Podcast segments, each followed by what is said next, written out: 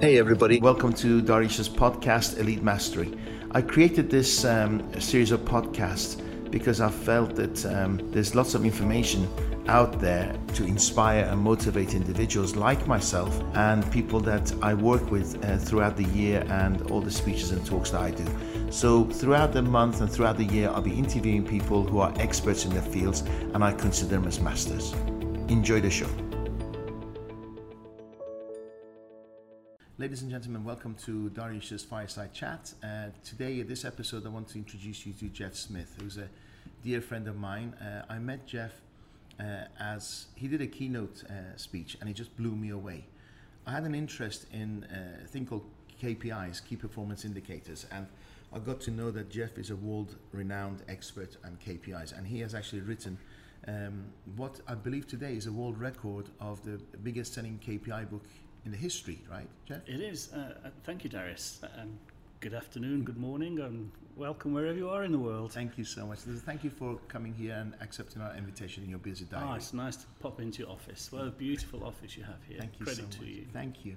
Um, Jeff, so the audience get to know a little bit about you. Can you tell us where you come from, your background? I know, you- were you born in the UK? I was born in the UK, yes. So I'm from the centre of the UK. Uh, you probably wouldn't detect that from my accent. That's gone a long time. So most people think, oddly, I'm from South Africa. And, I'm, and I'm, I, for me, I don't sound anything South African. But I think what's happened is I've travelled the world so much and I speak to many different cultures. I try to neutralise my accent so it's understandable for many, many people to understand.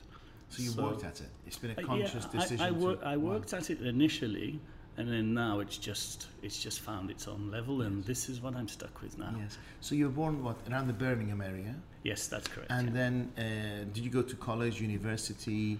no, I didn't actually.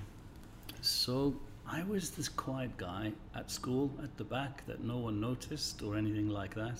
I hated school, but my passion then was music. So from about the age of 12, I was playing keyboards and things like that. And I really wasn't interested in anything else at all. So I left school. Um, I then started as a mechanical and, and electrical engineer, and I went Nothing to to do with music. I Nothing thought you to do with say I played in a band and well, it, it, it- it's an interesting story. How, how the next chapter unfolds was quite fascinating. So, I, uh, I took an apprenticeship as a mechanical and electrical engineer, and I went to college and did all my things and got my papers and got qualified. So, but that, that started at the age of 16, and I was earning per week £7.91. you were rich. So, What did you do with I all that money? I was talking to Darius so yeah, how skint I was. I, I, I was on a plane yesterday, and uh, they sold me a Kit Kit Kat for two euros fifty. Yeah, And I was like, that was my income for like three days. yeah, Do you remember Maltesers were like ten pence? yeah. pack? I, I remember before pence. I remember the old currency. Yes, wow, amazing. So, so se- 70, of my of, 70 in seventies they changed the currency, right? yeah, seventy-two, Shillings, pounds and shillings. nineteen seventy-two. Yeah, amazing. So, so at sixteen, I'm Seven pounds. Yeah, I was uh, I was then uh, sixteen in nineteen seventy-six. Yes. So what happened? Half of it went to my mum to, for my food and keep and things like that. Yeah, and then I had one pound left because I, I bought a car, and it was petrol, and I had enough for one journey a week, and that was to go see my girlfriend. So I could go see her one one day a week, then come back. That was it. That's all I could. But you had a sense of responsibility at uh, 16, right? Oh yeah, for sure. Not many people at 16 earn the money and give half of it to their mum. Yeah, yeah, yeah. Single mum, or you had both? No, no, I have wonderful parents. Uh, sad, sadly, they're both gone now. But I ha- my parents, my best friends, they're amazing people. Love them dearly, and taught me a lot.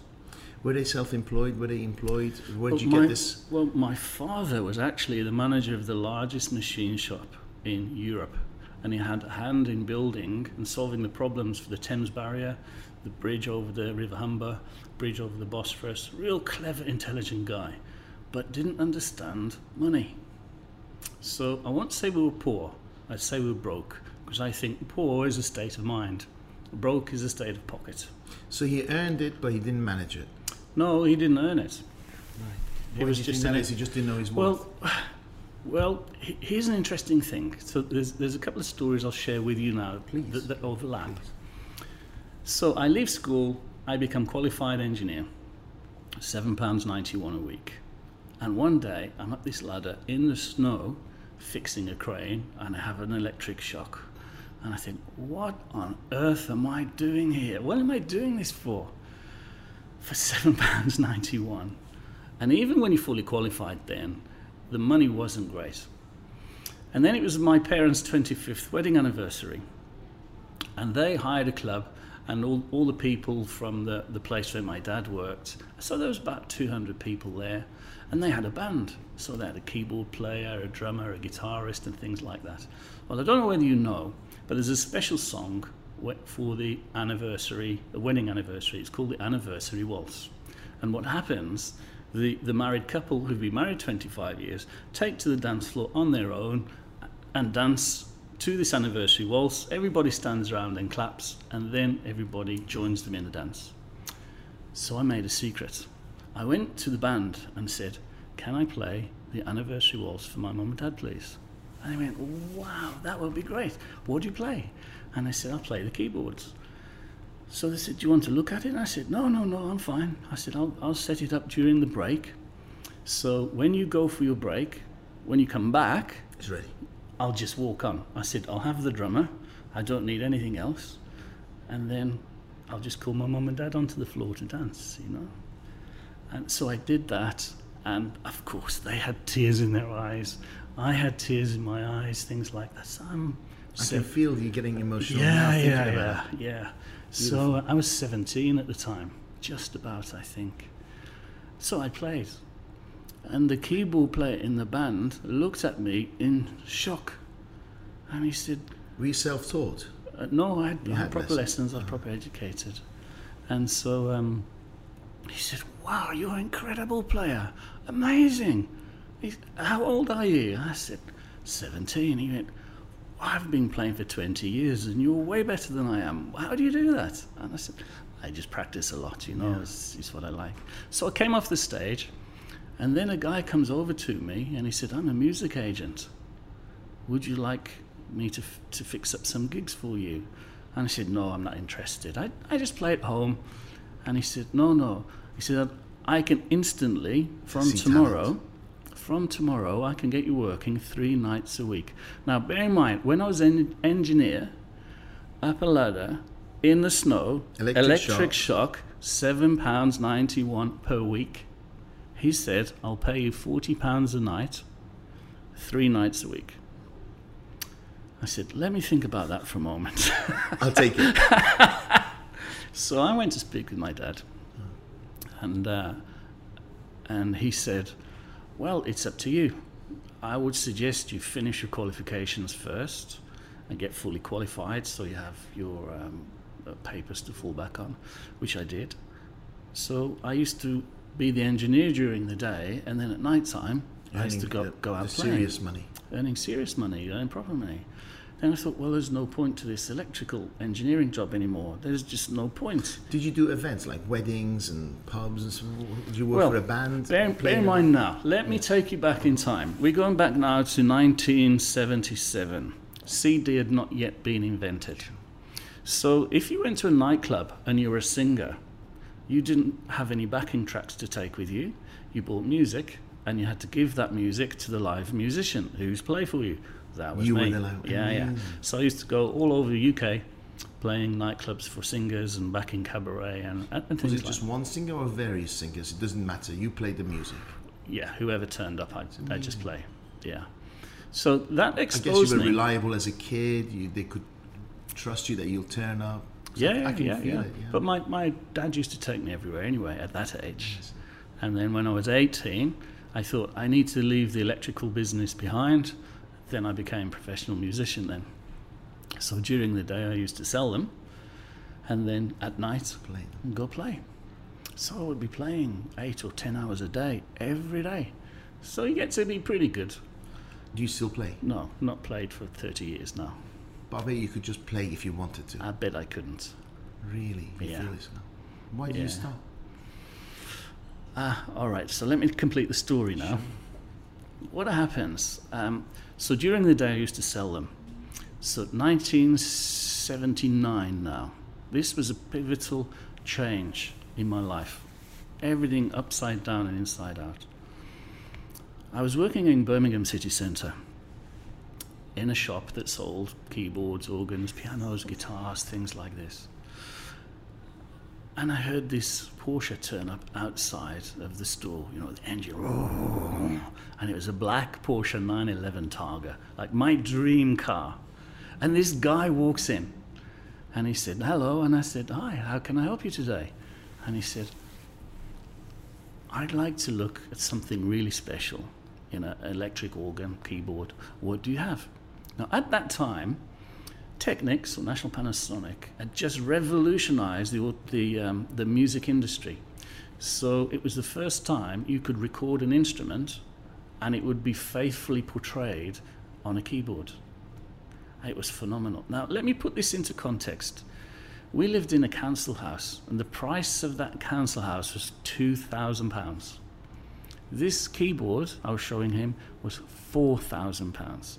And we couldn't afford to buy the house at £2,000. So it was, wow.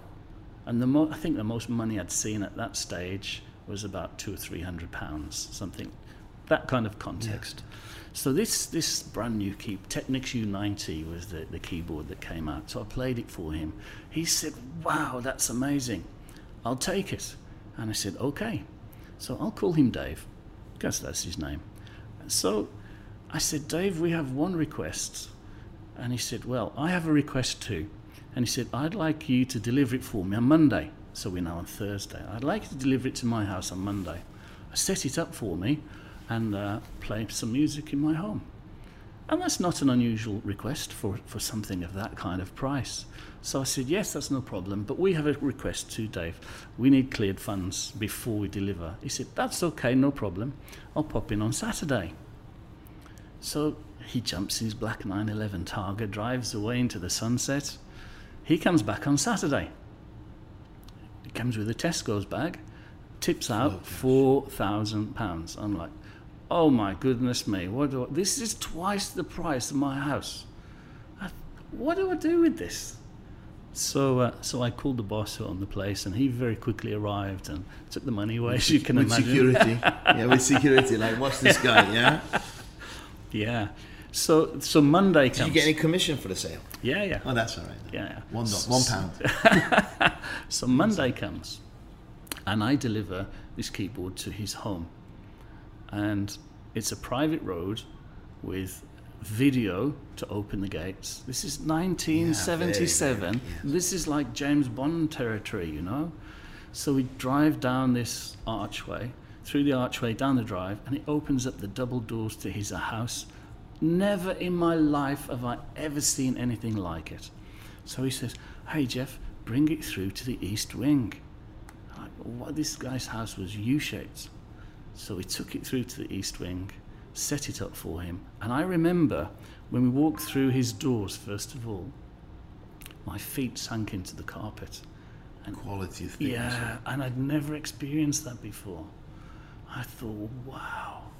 And it was beautifully decorated. And I just, it was my first ever Experience exposure of wealth and of yes, wealth. Yes, absolutely. So I played for him for a couple of hours, went away, and he was really old. I was going to say, how old was he? He was really old. He was about 45. Okay. Thanks, Jen. yeah. yeah. I feel great now. Yeah, yeah. So he's dead now. He's dead and buried. 17 or 18 at Yes, the time, you yes. recall. So, I, so this is this is what happened. My life changed at that point. Was he? What, what was he? What did he I, do? I don't you know still what he don't did. know what he I did. don't know what he did. So, uh, well, I can't remember what he did. Yeah. It's probably more accurate. You couldn't Google him, could you? No. So, um, so I, so I, I, I, this question, burning desire, and it has been my whole life. How is it that this guy, as old as he was, has obviously made a considerable amount of money, and here's my dad, who's a very, very clever engineer, solved lots of problems the world over, made some interesting stuff and he has no money. It's not that he made money and couldn't manage it, Just never made money. it just never made money. What's the difference then between someone who's intelligent enough to be rewarded but isn't, and then there's someone else who, who's clearly made a lot of money? So my first question was, how does a millionaire become a millionaire? That was, that was my starting point. So I formally interviewed 325 millionaires over the next 15 years. Now, bear in mind, I was exposed to cabaret and a, a lot of famous people. Um, so I was meeting lots of famous people, people like Lenny Henry, and lots, lots and lots. So, so once I found out the formula for success, what I actually discovered over this period, over about 15 years, was there are 11 things that successful people do in common. Now, some of them are aware of these 11 steps. Some people are aware of some of the 11 steps, and some people are just not aware. They, they, they just do it. But they do these 11 things. So I thought, well, if I do these 11 things, I don't have to follow the path of my father and the rest of my family. I can follow the path of my choice. Then the question changed. It wasn't how does a millionaire become a millionaire? It was it came much broader to be how does a successful person become successful? Because success is not always attributed to wealth, right? Sure. So whatever you want in your life, I then started surveying a much wider uh, field of people to understand what success they'd had in their life and how they'd achieved it. You know what was amazing? The same 11 steps were there each time. Jeff, yeah, yeah. I, I want to know about this. Yeah. Uh, but before that, you were young. You were eight, 17, 18. Sending Yeah. out letters. Those, those you, let, you send letters, right? How did you find out about these 300 odd millionaires? How, what letter did you send them? So that because the people listening to us thinking, what was this magic letter that they gave in the audience? Sure. Would you like to share that with us? Sure. Um, the bulk of people, I would just meet them. So I speak at conferences now, and I meet lots of famous people, lots of celebrities. No, when you started searching before, when you yeah, were 17. Yeah, oh, so I was back in cabaret. So I was meeting then lots of famous people, lots of famous singers. So I was exposed to them. wow. And then they would have friends, and I'd say, "Oh, you know Bob Monkhouse, or you know Ken Dodd, or you know," and then I'd get to meet these people later on as well. Amazing. Yeah. And then you literally interviewed them, right? Yeah, yeah, And they were Yeah. fine sharing their yeah, absolutely. Yeah, yeah. Amazing. Because most people are, f- they have a fear of rejection, so they don't go out there looking. Yeah. See, it, it's not personal questions like how much you're worth and things like that, and how did you do it. It's more about the mindset of how they think about their life. And before that, you never had any personal development, interest in personal. Did you read books or nothing? So that was the trigger you needed to go into. So, um, so that was the beginning of the journey. Then, if we fast forward in time to around, uh, da, da, da, I'd be about 30 years old then. So, about uh, 1990, something like that. I had a job where I used to drive 40,000 miles a year. So, so I, I left. I just let me just fill in the blank there Yeah. because you think, oh, what happened next? Yeah, then? I'll send you back. So, yeah. So I got to 23, and I was offered a job on the cruise liners as a musician. So you're away for 16 weeks, and I thought, I don't really want to be away from home 16 weeks. Come back, then find another contract. Uh, I th- ah. And I lost my passion for music. It became a job. So what I used to love, I didn't love anymore. It, wa- it was a work and it was a job I no longer enjoyed. The, the money didn't matter. So I gave it all up. I quit. And I was still living at home at the time. I was 23. And I, I went home one day and I said, Dad, I've had enough. And he said, So, what are you going to do then? Because you can't sit here on your ass. You need to go out and get a job and earn some money. I said, Yeah, yeah, of course. But first, I'm just going to take a break. I'm just exhausted. So, um, so I had a break for two, three weeks. And then I just opened the newspaper and I thought, I don't know what I want to do. I just want something to uh, occupy my mind for a couple of months until I know what I want to do. Yes. And there was a job advertised for a car salesperson, fifty pounds a week. The rest is commission. Off you go. And I thought that that will just keep me occupied. So I did that, and then here I am then at the top of the industry in a number of years. So, So you were 23, going to the car sales industry, yeah, and what made you a successful 23-year-old car salesman? I think because I'd been working with lots of famous people, um, my rapport skills was really, really good. So I, as a, you're still young at 23, you're still a young boy, really, and I had the ability to converse with adults and older people their at their level. Yes, absolutely, and in confidence as well. So uh, So it was trust. They trusted you, they liked you. yeah, Th- those two things are key ingredients, aren't they? Trust and like. Sure. At that time, were you seeking to to find out the keys to success, or Yes, because the journey started when I was 18.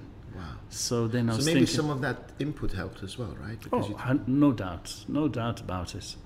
So then I started, well, what makes a good salesperson a good salesperson? What does the most successful per- salesperson do? So I researched those things. Guess what? Those 11 steps are there. So two years, I did really, really well. I get promoted to be a sales manager. Guess what happened? I started studying the best sales managers. Guess what? The same 11 steps. So I just continually, continually applied it. Then after two years, I got promoted to be a general manager. So I was the youngest uh, general manager in the UK, looking for which, after for a, which brand? it was a Renault dealership. So we had sales, service, parts, body shop, uh, quite a large organisation. You enjoyed it. You found you found. I the loved it. So I did that for two years. And then um, I hadn't quite found it yet. I hadn't. Whilst I enjoyed that and loved it, um, the, the owner came to me one day and he said, I want to give you another dealership. So you run two and you'll be a director now. And I said, okay. And this is where my, my real journey into key performance indicators really began. Uh, it, it began when I was a sales manager to understand the sales team and what they were doing. Then, when I became general manager, I needed to understand service department, parts department, body shop. So I created all the key performance indicators. But when you have more than one business to run and you're not on site the whole time, there's spinning plates everywhere, and you have to know at the end of the day what's happening in, in each area. So that that was really what made the difference me and the and the rest. I thought everybody else used key performance indicators. I didn't know it was just me. So then I did really well, won awards with franchises and all the trips abroad and these things. Then I had three dealerships. Then I was looking after ten dealerships. Um, Were you single at the time? no, I was married. So I got married at the age of 26, so 1986. So you were juggling a lot of plates, juggling Yes. marriage, juggling business. Yeah, well, if we rewind the story a little, Yeah. you know, go back to 1977, I bought the car and I had enough. The 9/11. No, no, no. you know, re- you remember I had enough petrol to go see my girlfriend? yes. She was the girlfriend. I married her, yeah. No, and we've been married now th- 33 years, yeah. Congratulations. First Do you have children? Yeah, I have two girls. So the youngest one has just left home now, so we're trying to get to grips with empty nest syndrome. So beautiful girls, and they're both daddy's girls, of course. Oh, so, congratulations. so awesome, and they have their own careers. They're doing really well. I'm really proud of them. So did your mom and dad's house improve as your life improved? Um,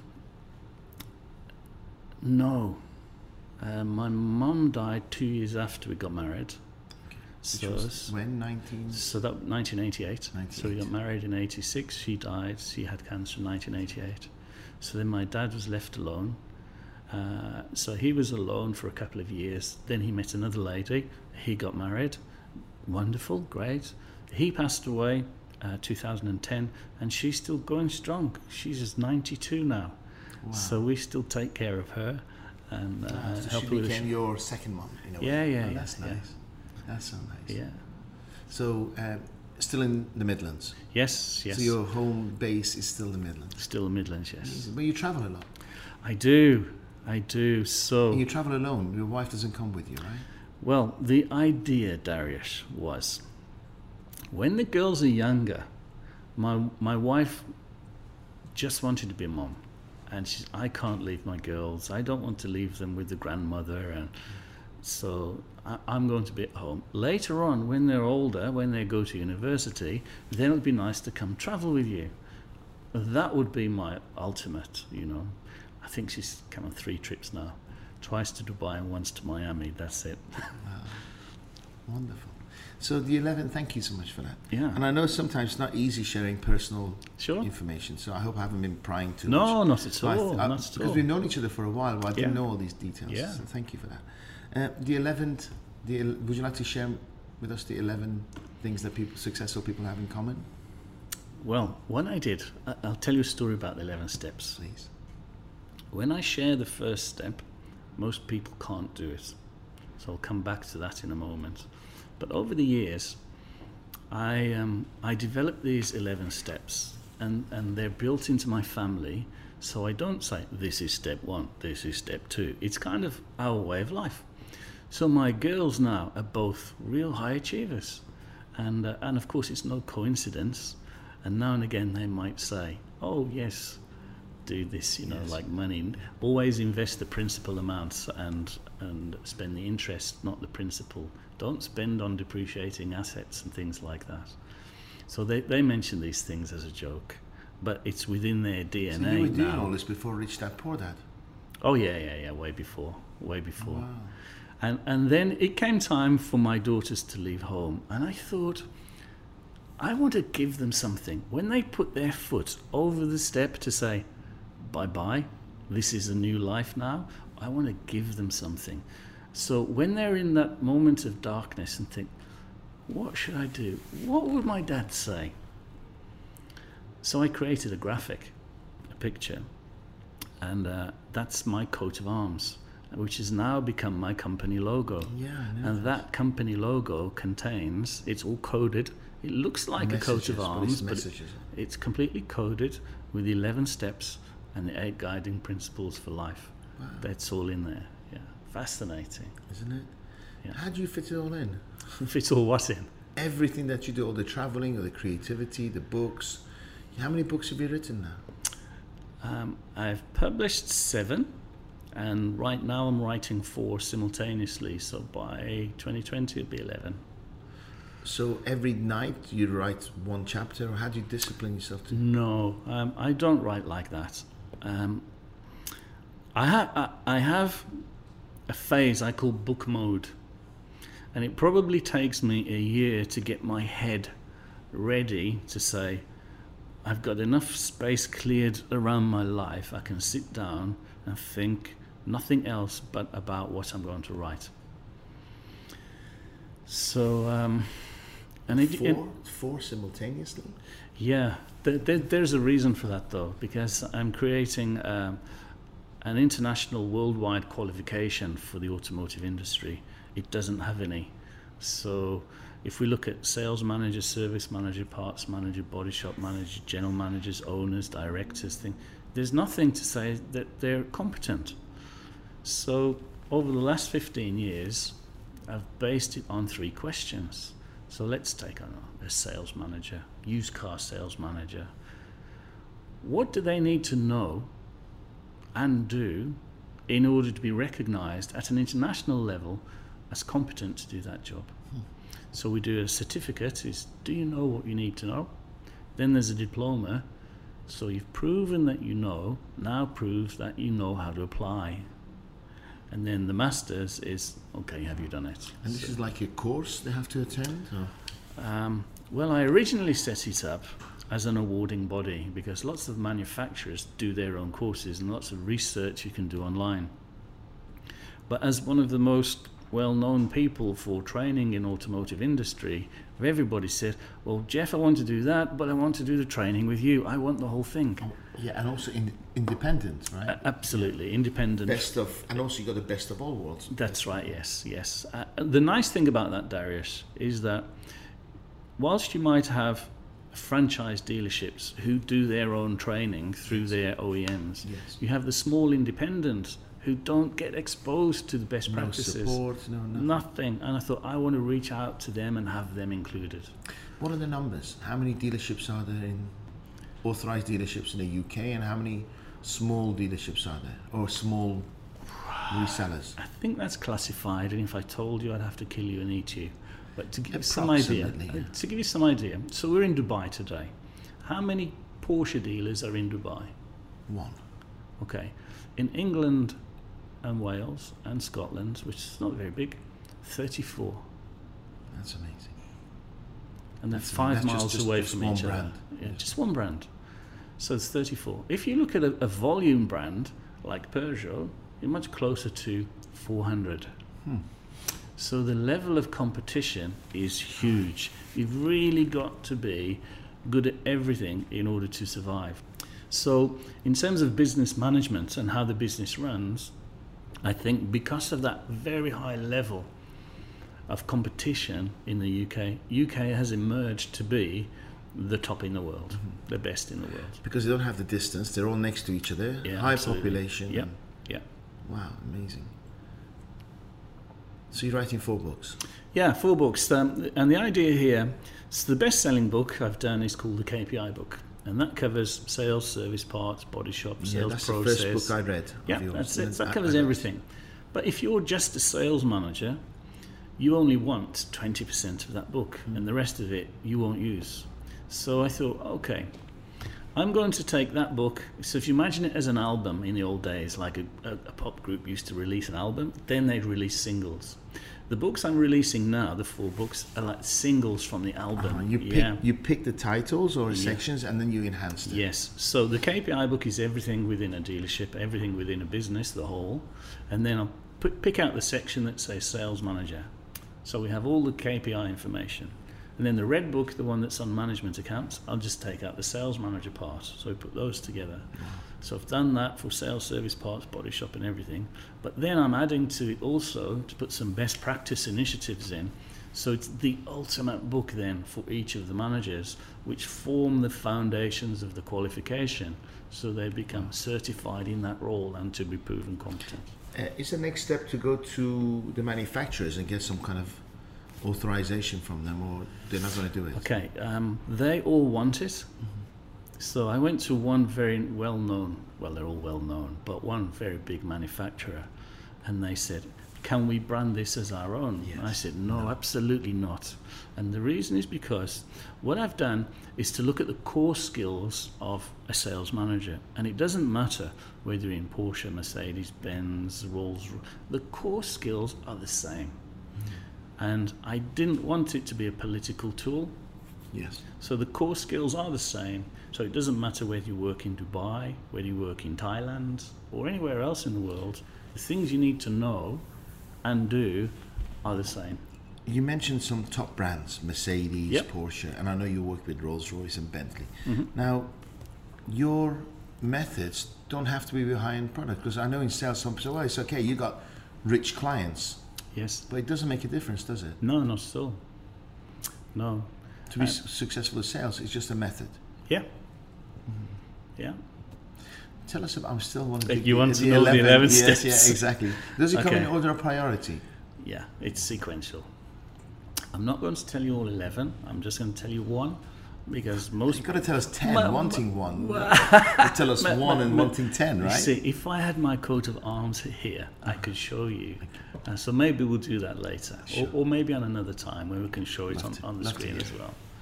For the listeners, can you give them two or three of those Yeah. skills? So the they can pick first one, on? the first one is the difference between a successful pe- person and let me say someone else. A successful person will know what they want. And sense of purpose. not necessarily a sense of purpose, they'll know what they want. So, for instance, I, I could say to many people, What do you want? And they'll say, I want to earn more money. hmm I want to be rich. Not necessarily rich. I say, I want to earn more money. And I say, Okay, I'm going to make your dreams come true. I'll put my hand in my pocket, I'll take out a coin, I'll give it to them, I'll say, There you are. You now have more money. They Oh, I wanted more than that. And I said, oh, But you were not specific, were you? Mm. So in, it, the thing is with successful people, they are specific. unbelievably specific. So it's it's a non-successful person will be, I want more money. Well, how much is that? I don't know. Where a successful person will say, I want a million dollars, and the evidence will be, I want to see a million dollars printed on my bank statement on June the 9th, 2023. That that's the difference. you've realised that some of it's not. Some of it's self self taught. Some of it's within them. Some of them have seeked it and learned it. Right. Yeah, yeah, sure. Yeah. Which one's the most common? Which one's the most popular? Like, because I've I've met people who have that within them. Right. Yes. Somehow their DNA, their energies. Yes. What do you think that is? Why is it some people have it and some people don't? Um, Is it exposure? this conversation could go real wide now, mm. couldn't it? So, seven billion people on the planet, and each of us is unique. None of us are the same. And I think there's a reason for that, which has enabled our survival as a species. So, no matter what problem befalls mankind, there's always someone somewhere who has the answer. So, I think we're born, each born with something. Uh, we can say it's a purpose, if you will. Um, uh, so, that's what I think i- i- in its broadest sense. But not all of them have the same values, right? Ah, I learned very on, very, very early on. There's this thing called integrity, right? Yes. We all have it, but very different levels. Very different levels of integrity. So, um, Because poor people say money doesn't grow on trees. yeah. Uh, rich people are bad people, and, Yeah, yeah. but not necessarily true. no, absolutely not. No, absolutely Most not. of the rich people I know, they're really good people. Yeah, yeah. Um, I know some really rich people who are really not very nice. Yes. You, have you heard of the singer Tom Jones? My. My Delilah. Do you Of know course. any of his songs? Can you sing Yes, any? of course. Can you sing any? Uh, I'm not going to put you on the spot. mm, I know you said that. I, I know that. I, uh, yeah, a few. Uh, okay. So yes. I'm 12 years old. Kiss. That was that was Oh, that was. Prince, wasn't it? Uh, he did it though as well. Yeah, yeah. Kiss. Yeah. But wind back all the way back now. I say I'm the white sheep of our family. So, uh, wind back 1972. Tom Jones had, uh, he's famous now. And one of the most famous interviews in the world, Michael Parkinson, was interviewing him on TV. Okay. And, and, and this, it changed my life again, another profound moment in my life. I'm 12 years old. So Michael Parkinson is sitting there and he said, Tom, you've done okay. You've obviously made a lot of money. And Tom Jones sits and he nods and he says, Yeah, I've, I've done all right. And he's, so then Michael Parkinson said, So this money, has it changed you? And then what Tom Jones said had such a profound effect upon me as a 12 year old boy, it changed my life. Here's what he said Money doesn't change people, it allows them to be the person who they really are. Who? Who they really are. Mm-hmm, mm-hmm. So, in other words, if someone's poor and they have to go to work and they have to earn money and they have to have they the can't be job, themselves, they can't be themselves. And then when they get money, They some people are nice, some people are not very nice. So money doesn't change people, it allows them to be the person who they really are. So nice people become nicer. the bad people- Absolutely, yeah, absolutely, yeah. And I thought, wow, wow, and that has stuck with me from a, from being a twelve-year-old boy. It's amazing. But you had a TV then, so I'm, I'm quite impressed. Yeah, We It didn't have wa- TV in it- it- '72. Yeah, it was one of these TVs where you had to put um, money in the back and turn. It was half a crown. it was on a meter, Really? and it was always on. my, a, my electrics in my house were like that, 50p, and then halfway Yeah. in the middle of I don't know Magnum P, I, doom, the whole area, it, I'm looking around the house with 50p meters. But the funny thing is, I remember my family. They used to have a film, and they, and because the TVs were black and white, and the film had like yellow and blue. Mm. That's and we'd stick it on the So- window uh, so- on the on the screen. It was like, oh, we got color TV now. Yeah. It was yellow and blue. yeah, Do you remember we, those? Yeah. m- we couldn't afford one of those, Darius. yeah, but, yeah, yeah, sure. but sure. I saw one we went to next door neighbours. They had one. Amazing. I used to think little people were in the back of the TV. Yeah, They had loads Yeah. of cowboys running around the back. I used to look around for cowboys in the back of the TV. You know, this is an I was- I was interesting 20 one. then. Th- th- This one's not. A, this one's not a joke, and, and this one stayed in my life. Primary school, I'm five years old, and the teacher says we're going to do an experiment in the morning with ice and water. Can you all bring some ice cubes in, please? So next day, every boy and girl brings in a bag of ice cubes, apart from me. So the teacher said, Where's your ice? uh, Jeff, where, have you not bought any ice? I said, Miss, I'm sorry, we don't have a fridge. Wow.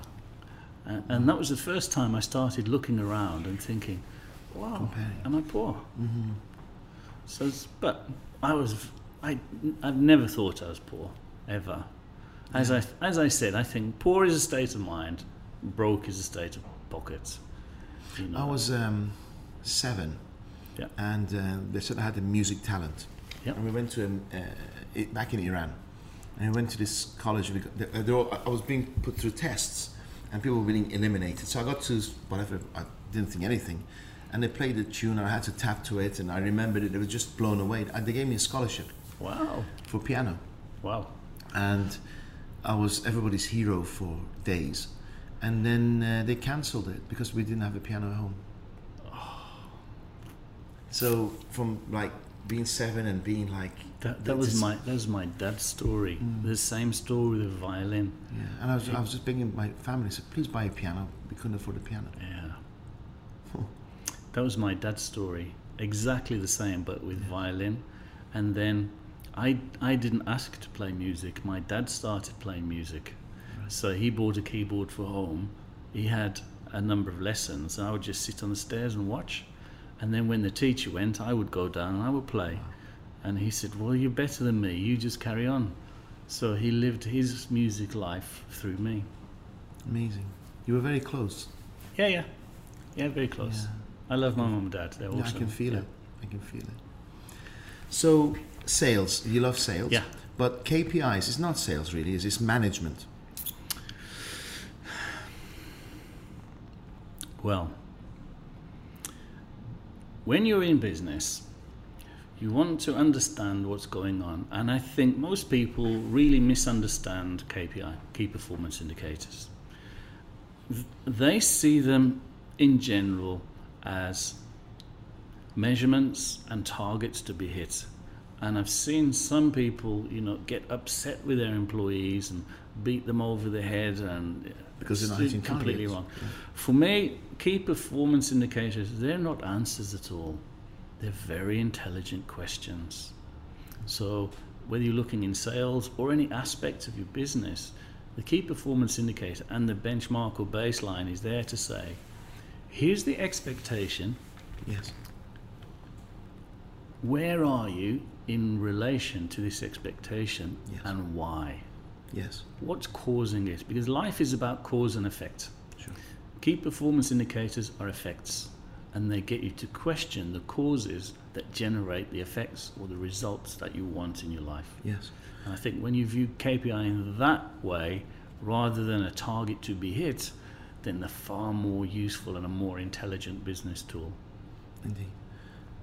The first book I read, which opened my mind to KPIs, was E Myth by Michael Gerber. Okay. And he was talking about consistently systems and measuring Yes. things.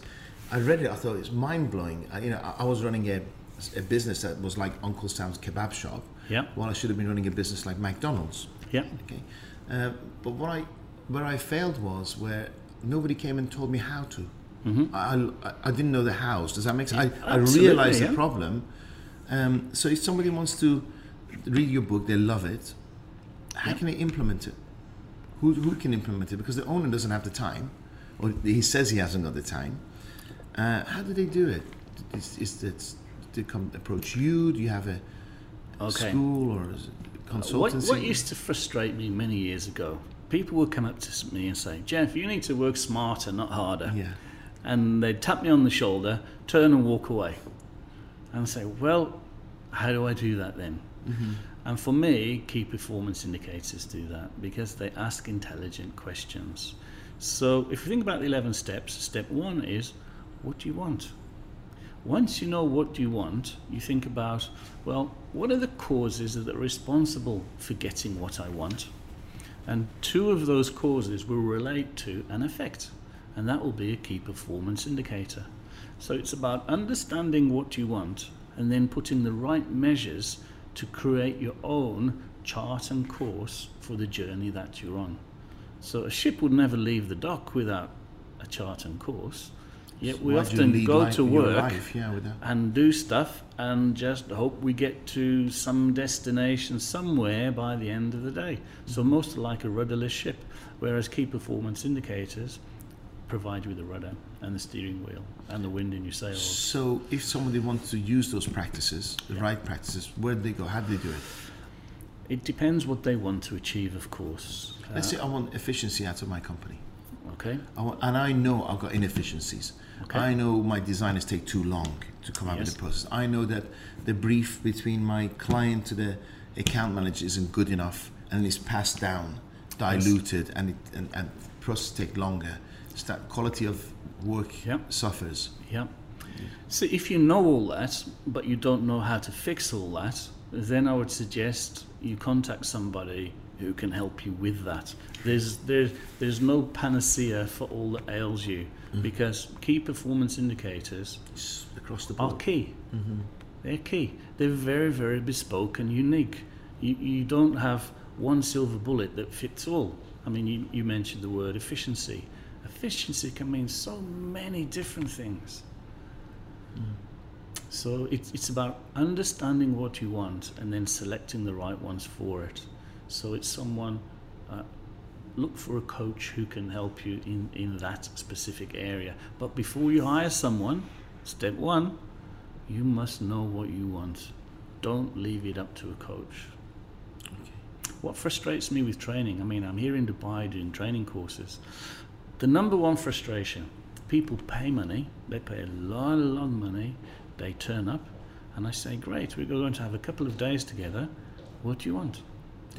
What do you want to learn? What do you want to know? And they haven't thought about it. Mm. And I'm thinking, how can that be? How can you pay thousands of pounds to come and sit in a room and you don't know what you want from me? It's insane. So what I'm really saying is there's the parallel for your company as well, is to really understand what you want and then find the best person to help you in the way that you want to be helped. I think one of my cha- I've, I've hired coaches, but actually I end up coaching them, Yep, there you go. uh, and I pay for the Yeah, yeah. pay for the service. Crazy, Yeah. crazy. How do you qualify the right coach? What do you want? It will. It, step one in the process of all processes. What do you want? If you can tell me what you want, then I'll be able to help you. If you can't tell me what you want, no one is going to help you. Do you do coaching anymore? I do. Wow. So what does uh, Jeff's day look like? What do you do? What time do you wake up? What time do you go to bed? How much is Jeff time? How much is client time? How much is writing time? Okay. Are you disciplined with your days? I- I'm disciplined when I write. So I go into book mode and I clear everything away and I give myself a month or two to write. I am quite disciplined. However, some days I can write 200 words and it'll be just junk and go and I just can't get to the point I want to. And other days I can write 8 or 10,000 words. It just Flows. just comes, just flows, yeah. So um, So I what- don't what know what your- causes that. I'm yet Yeah. to unravel that. So I know you fly, I fly, yeah. and where do you find it? Like, tell me how you balance it all. And you're a great husband, and you're a great father. You travel. Yeah. Um, How, no, seriously, how do you fit it all in? Because when I've Yeah. known Jeff for a, for a while now, and I come, I don't get how, and you're good at everything you do, in my opinion. You're great at what you do. You know, it's, you it's not easy. yeah. But, but that's a family joke. Um, my daughters, you know, it's, oh, you're brilliant at whatever you do. How do you do what you do? And you are. Yeah, well, well, thank you very much. But I'm selective on what I do. That's probably the secret to it. But flying, Because you know, because you know what you want. I know what I want. Absolutely right.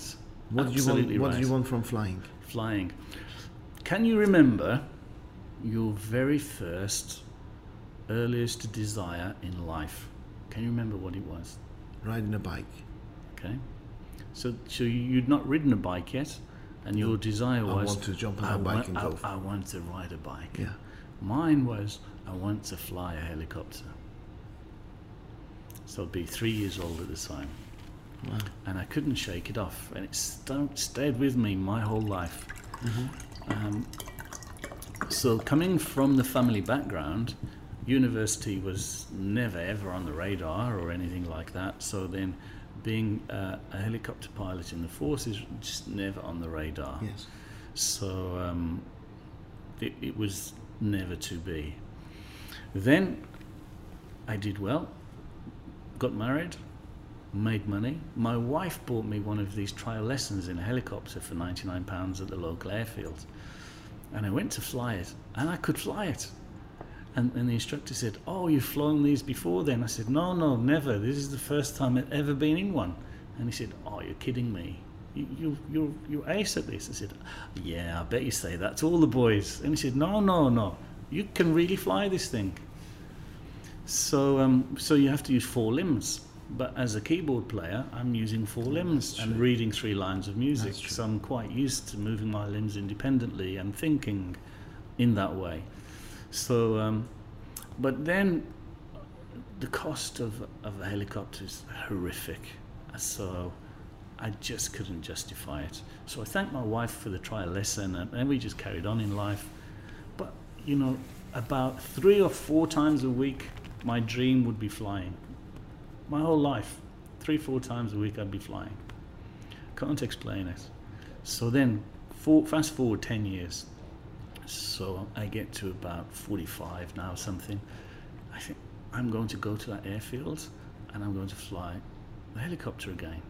So I did that. She said, Wow, you can fly this thing. So then a couple of years later, a friend came along who is a pilot in a fixed wing and he flew to this airfield. We had lunch together there. And he said, Instead of a two seater helicopter, let's both go up in a four seater. So you'll have a half an hour, I'll have half an hour, so we'll enjoy it. So, My first question is, what do you do? You change seats, or you can hand it over? no, you land and change oh, seats. yeah, midair. yeah, midair. What do you do? Just climb over my knees, and I'll push it. yeah. Yeah. so the instructor and you sit in the front, Okay. and then I was sitting in I the see. And then we land and then swap on. Uh, yeah. So we did that. So as a pilot and a fixed wing pilot, he couldn't fly this helicopter. You, So I get in and I can fly this helicopter. And he's like, wow. but the basics of the pedals and the hands still the same. You still need to coordinate or forward. As you go up the helicopter, does it get any easier? Uh, still, you need. he- to- helicopters more difficult to fly than a fixed wing. Fixed wing's really quite easy. All you have to do is land and take off. The flying is quite simple. Okay. Where a helicopter, you have to fly it. You can't leave it. No matter what size the helicopter is, you're still using the yeah, same. yeah, yeah, yeah, yeah. So um, I've got this urge to fly. I can afford to do it now, but I can't justify it because my wife doesn't want to fly. Does she'll fly in A380? Is your dialogue at 45 or now? Now? that was 45. No, when, but- when I was 40. Yeah, but you have your own. Yeah, there's a different story. Oh, I see, So okay. we need to fast. Forward. We'll Yeah, catch yeah, up I with see. that. So this is the dialogue you were having when you were 45. Yeah, I yeah, see, yeah. Okay. Yeah, so so the cost of a helicopter is horrific. So you, you're looking at half a million dollars, Yes. fifty thousand dollars servicing, Yes. and you haven't flown it yet. And then to fly it, the fuel burn is horrendous. So you fly it to Scotland two hours. It's like a family holiday, and I'm like, I, I, there's no way I can justify that. I just can't justify it. So uh, people then have syndicates and have four, five, six people sharing, and I Yes. thought I really don't want to do that either. So so I left it. So then we go forward then to 2015, not so long ago. I'm thinking, well, I can't fly a helicopter, or can't justify the cost of flying a helicopter, but I want to fly something. Because I, I'm, I want to semi-retire and something to plug the gap. So a new challenge, because again, a pilot's license is not easy. You've got your exams, and then it's something to do on a nice day, go flying. So I thought I'll have a look at a microlight or, or something. So I went onto Google, as you do, looked on this website, and there was this thing called a gyrocopter that looks like a helicopter. And I thought, wow, what is this? And this thing had just been invented. Just. It looks amazing. It does, yeah. So, um, so it looks like a helicopter. It's all It's enclosed. half plane, half helicopter. It's Yeah. really, yeah. It's awesome. So I found out where the importer was, and it was an hour and a half from my home. So I picked up the phone. Do you have one of these in stock? And they said, Yeah. I said, I'm coming over. And I, w- I was at home at the time, so I put my coat on. Yes. And my wife said, Where are you going? I said, I'm going to look at an aircraft. And my wife said, Oh no. She said, This is not going to go away, is it? And I said, My whole, my first desire is to fly a helicopter. Don't My hold me back, on the you know, 30 I years said- of marriage. I said, I, I- and she Yeah, wouldn't, and yeah, she never has. She's she's fantastic. I don't even have to say anything, you know. So I went to have a look, You and I want to know saw where it. they get, he gets them from, right? Yeah. So, so uh, I went to have a look, and I just thought, wow, that's for me. That's for me. And the price of it, Darius, is like buying a car. Yes. It's not like buying a helicopter. yes. The A very expensive car, but yes, I know what you mean. um, yeah. the maintenance is the same as a car. Hmm. Fuel burn, same fuel. Fuel burn, same as a car. So Amazing. yeah, they're, they're And inside, it's closed, right? And is it Yeah. like insulated? Is it noisy? Um, it is noisy, but you have a special headset with noise reduction on I there. see. So with a microphone, so you're talking It to sounds the stupid. So you can't have the stereo on. yes, you can. You yeah. can have the yeah, stereo I- on. and I do that when I'm on my own. Yeah, Really? I put my phone and Bluetooth it to the headset, You're put some music me. on, and then go. But you have And to turn far- off when you speak to air traffic control. Sure, course. sure, sure. you can't have the Beatles. on. Yeah. So, um, as you or uh, Tom Jones. So, how far have you travelled? You gone to Scotland? yeah, yeah. So Wow. he- here's an interesting your, with one. your wife. No, my wife. My wife has been in it once, and she was absolutely terrified. She will go in it again at some point, but uh, I tricked her into it, and uh, She didn't like it. Do you feel turbulence and movement a lot because it's smaller? If in a small fixed-wing aircraft you would, Yes. you you bop up and down. yes, yes. Where where in this you don't, because the rotors are not connected to an engine; they go around all by themselves, so they absorb all of the um, turbulence and airflow. So you're just sitting nice and smooth You're and kidding. quiet underneath. It's phenomenal, yeah. How many of these exist in the UK? Of the model that I have, Yeah. I believe there's something in the order of about 35. That's all. But there are others worldwide. There's one here in Dubai. And then where do you keep it? You store it in, in your garage. You fold the thing So, you in, know, in a trailer to. thi- this this airfield where I went to do the trial flight for it, yes.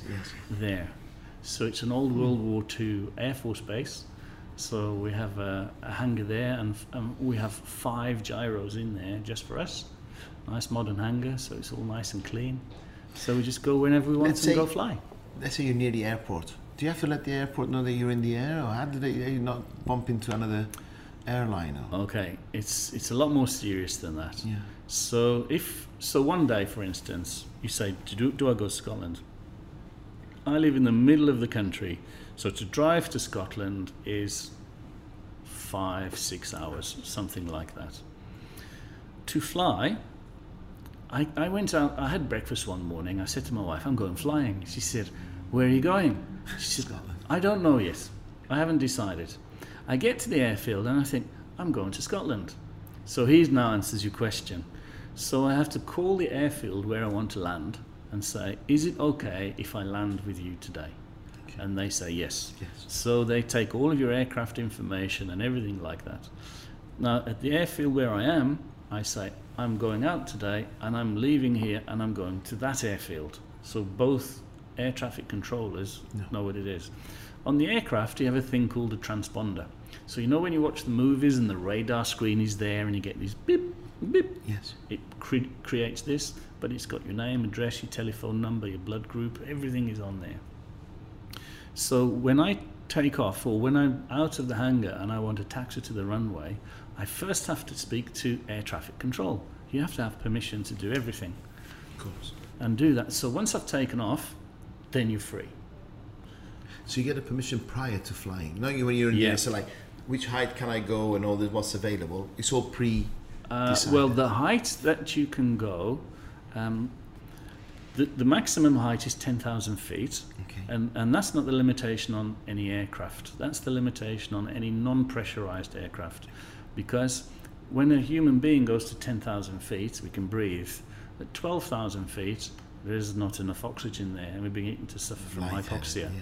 So 10,000 feet is the limit in a, in a non uh, non-pressurized aircraft. But Because of the pressure. There's so stupid questions. No. On a carry on. normal airliner, Yeah, there's pressure Yeah. and they pump oxygen. that's right. Yeah, Really? it's all pumped in. Yeah, So there's oxygen tanks on a normal airline. yeah. I didn't know that. and they, they filter all, all the air from outside. So if someone shot a gun, for instance, Yes. and it went through the body of the Yes. air, it, it would just shatter into pieces. Because of the pressure. It's all pressurized, yeah. Huh. Amazing. Amazing. So you end up in Scotland. So the funny What if, what if part. you go to Scotland and say, like, screw, screw the, I'm going to land in the field? The- No, no. The, the, the funny. I'll come to that one in a moment. The funny part. So it's. I left home in the morning. I'm going flying. I don't know where. So so this was. Eight thirty. So I said nine o'clock. I'll be wheels up. I said what time are you coming home? And I said I'll, I'll be home five six o'clock something. So eleven o'clock. I call her. So it's just two hours later. You're in Scotland. So she said, Where are you? I said, I'm in Scotland. She said, You're in Scotland? It takes six hours to drive there. And I said, Yes, but I'm flying at 100 miles an hour in a straight line. Mm-hmm. So straight through Manchester Airport, through the where all the A380s are, all things. So you have to be careful. Yeah, So you, you, but you take exams for all of these things. You don't just jump in an So aircraft and off you go. past other airports. You have to Yeah, let you, them know, you, right? you speak to air traffic control. So you have a radio that's linked to your headset, and then you change the frequency to that air traffic controller, and you speak to that air traffic controller. so you and got, like- constantly got to be aware of Yeah, what's going you're on. right? always you can't speaking just to like something. go like, hey, yeah, yeah, that's right. okay. Yeah, absolutely. It's- Autopilot and just yeah, chill. It's not like driving. Ah. I was flying here to Dubai uh, a few months ago, and uh, I came business class, and I was upstairs on an A380 having a drink at the back at the bar, and there was a guy there, and I said, "So what are you doing here?" And he said, "I'm going to Iraq." And I said, "What are you going to do in Iraq?" He said, "I'm going to teach them about air traffic control." And I said, "Oh." I said, so the, the British are the best air traffic controllers in the world. And, and everyone speaks English around the world, it's Right. universal language.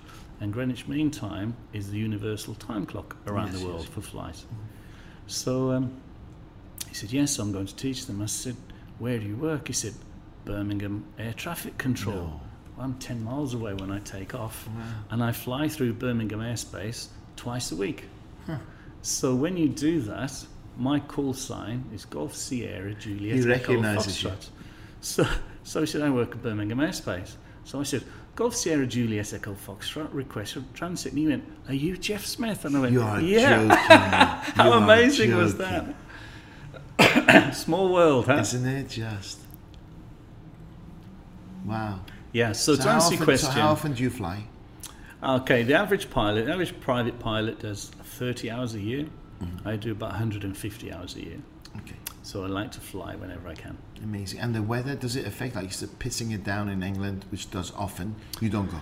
You still Uh, I wouldn't take off in the rain, Okay. but if I'm caught in the rain, um, then then you can fly through through it. Ever been a time when you're worried, like the wind's too high, or because this is a light aircraft, isn't it? So, Um, has there The been a time the thing is thinking, with the- the oh, thing- this, thing- the this could be the day? the thing is with a gyro is those it, it feeds on the wind. So it, the windier it is, uh, you're just using the wind to your favour. If the engine is not connected to the rotors, nothing is connected to the rotors. So how do the rotors go around? You you use The the, wind. air, The wind. and it's, it's not a windy day. Well, you know when you were a little boy, would you did you have a, a stick with a windmill on the end, Yes. and then you forced You it into the wind and it goes around? Yes. It, that's the principle on which it works. So uh, you start off by connecting it to the, To the engine, engine, to start it uh-huh. off, and then you go along the runway and you force. Yeah, it's fabulous Amazing, technology. Amazing. it- it is. Gyro. Yeah, yeah. Gyro. I'll take you one day. Love to, love to. I'll be honoured. Yeah, I'll take you. Thank you. So, can you land anywhere? It's a bit like a car. Can you park anywhere? The No. answer is yes, providing you have permission. Okay. So you can't park in any field. It's just farmers not around and just pick up and go. I have actually done that, yes. So, when you think this is the day, Mhm. um, what you what you can't do is fly without visibility. And I got caught in fog one day, and the fog was coming down, and I was down at 200 feet, You couldn't see s- and I couldn't see. And you've got electric cables Yeah, and things, so so you're trained in all of these things. Bring it down. So I, I just landed it in a field, and I just waited for a couple of hours till it cleared, and then I took off and Cool as a got to where I'd go. Yeah. Do you have like sandwiches in the in the, in the yeah sandwiches and stuff? Yeah, my wife is uh, awesome for that. She Oh, puts them in a nice cool bag for me and That's makes sure I'm okay. That's nice. Amazing. Well, thank you. Now, um, KPIs. Yep. going back to KPIs. Where, where are you going with this, Jeff? What's your What's your plan in the next couple of years? I know you say ah. semi-retirement, but you're working harder than most people I know. yeah. Write the books. I see. I think we were talking earlier about some people have innate skills and things. I also think we each have a purpose, and for those of us who are fortunate enough to find our purpose, then work is not work at all, and things just life is good. I think my purpose was to write the KPI book. Now, here's an interesting phenomenon. Because I was so interested in music at school, I was not interested in anything at school. I failed maths and English, and I've now written the best selling book in the world on mathematics. How does that work? Hmm. Because you found your passion. I found my passion, but also I think if I was educated to do it, it would have been too complex for the ordinary man to understand. You, sim- you made it simple. And, Yeah, my, so my superpower is clarity. I take something real complex and make it easy for anyone to understand.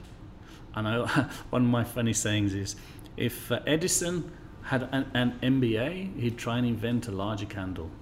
That's true. That's true. Yeah, Because I'm dyslexic and I simplify things because I'm Yeah. dyslexic. sure. Keep it simple, stupid, right? Yeah, yeah. Amazing. So the answer to my question is where where's Jeff in year two, three years down the? I've not yet decided, which, if you think about the 11 steps, what do you want? Yeah. Because uh, life's it's a little unbalanced now with the girls leaving home, and uh, our life is about our family. And now the girls are sorted. We have enough money to do what we want to on our own now. We had our, f- my wife and I had our first holiday together on our own a couple of weeks ago. Yeah, it was it was lovely, and uh, and we're just finding each other now again. So we have to find a way to be man and wife again, rather beautiful, than a mum and dad. Yeah, it's beautiful. And and uh, so we're on that journey now. What does that mean for work? Uh, I've got myself a man cave now, so I've got myself an office. And I haven't had an office before because I've travelled so much before. Yes, hotel rooms and stuff Yeah, so if I had an office, I would never be in it. Yeah, So I would yeah. never be in the in the country. So I mean, the last count was seventy-two different countries I've spoken in, and I mean, I must have been to Dubai fifty times. So hundreds of different cities. So now I'm thinking I need to make some time for us, Yes. and but also some time for me. So I fly. I also fly for a charity called Skywatch Civil Air Patrol. So we observe and report for the emergency services, and they've they've just nominated me to be the CEO of that organisation and a trustee. So I feel very privileged and very proud. So um, at the moment, it's a lot of happy pilots Yes. with good intentions. Yes. No KPI in there. So guess what's, stuff, guess yes. what's coming? So I'm going to set it up like a business. So it's much more structured. And there's a career path for the pilots, observers, and navigators, Amazing. and um, and help them and motivate and, and give them a reason to fly.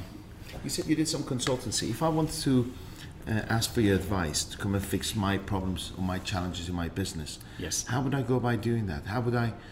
How do you decide how long it's going to take?